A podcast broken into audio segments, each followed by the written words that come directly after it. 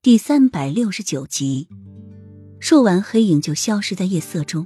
又梅和小优同时互看了一眼，小优眉梢轻挑：“论谋略，我不如娘娘你，请娘娘吩咐接下来该走哪一步？是先收拾了太子宫那边，还是想办法重新获得皇上的信任，拿到兵符？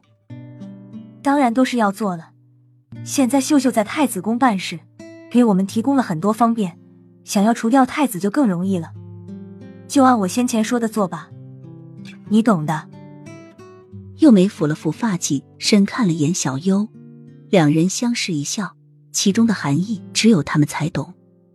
午时正是太阳最毒辣的时候，墨尘几次让小溪休息一会儿再练，但是小溪却依旧一遍一遍的练着墨尘刚刚教给他的武功套路，浑身被汗水湿透了也不在乎。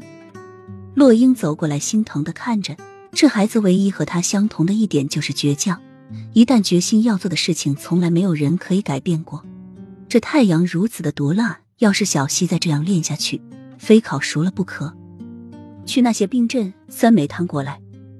洛英吩咐身后已经易容成瑶秀秀的绿柳，绿柳点头，便带着一些宫女去冰窖中取些酸梅汤过来。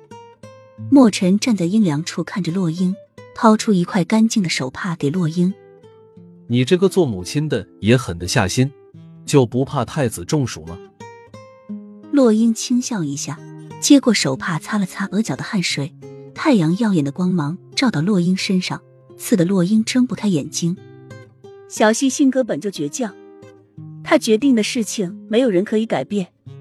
如果不让他练，他非跟你闹不成。墨尘点点头。从宫女手中拿下遮阳的伞，替洛英遮着。你这么做也是怕太子受到什么伤害吧？可是明枪易躲，暗箭难防，真的没有想到绿柳会做出这种事情来。夫人，你以后还得留个心啊。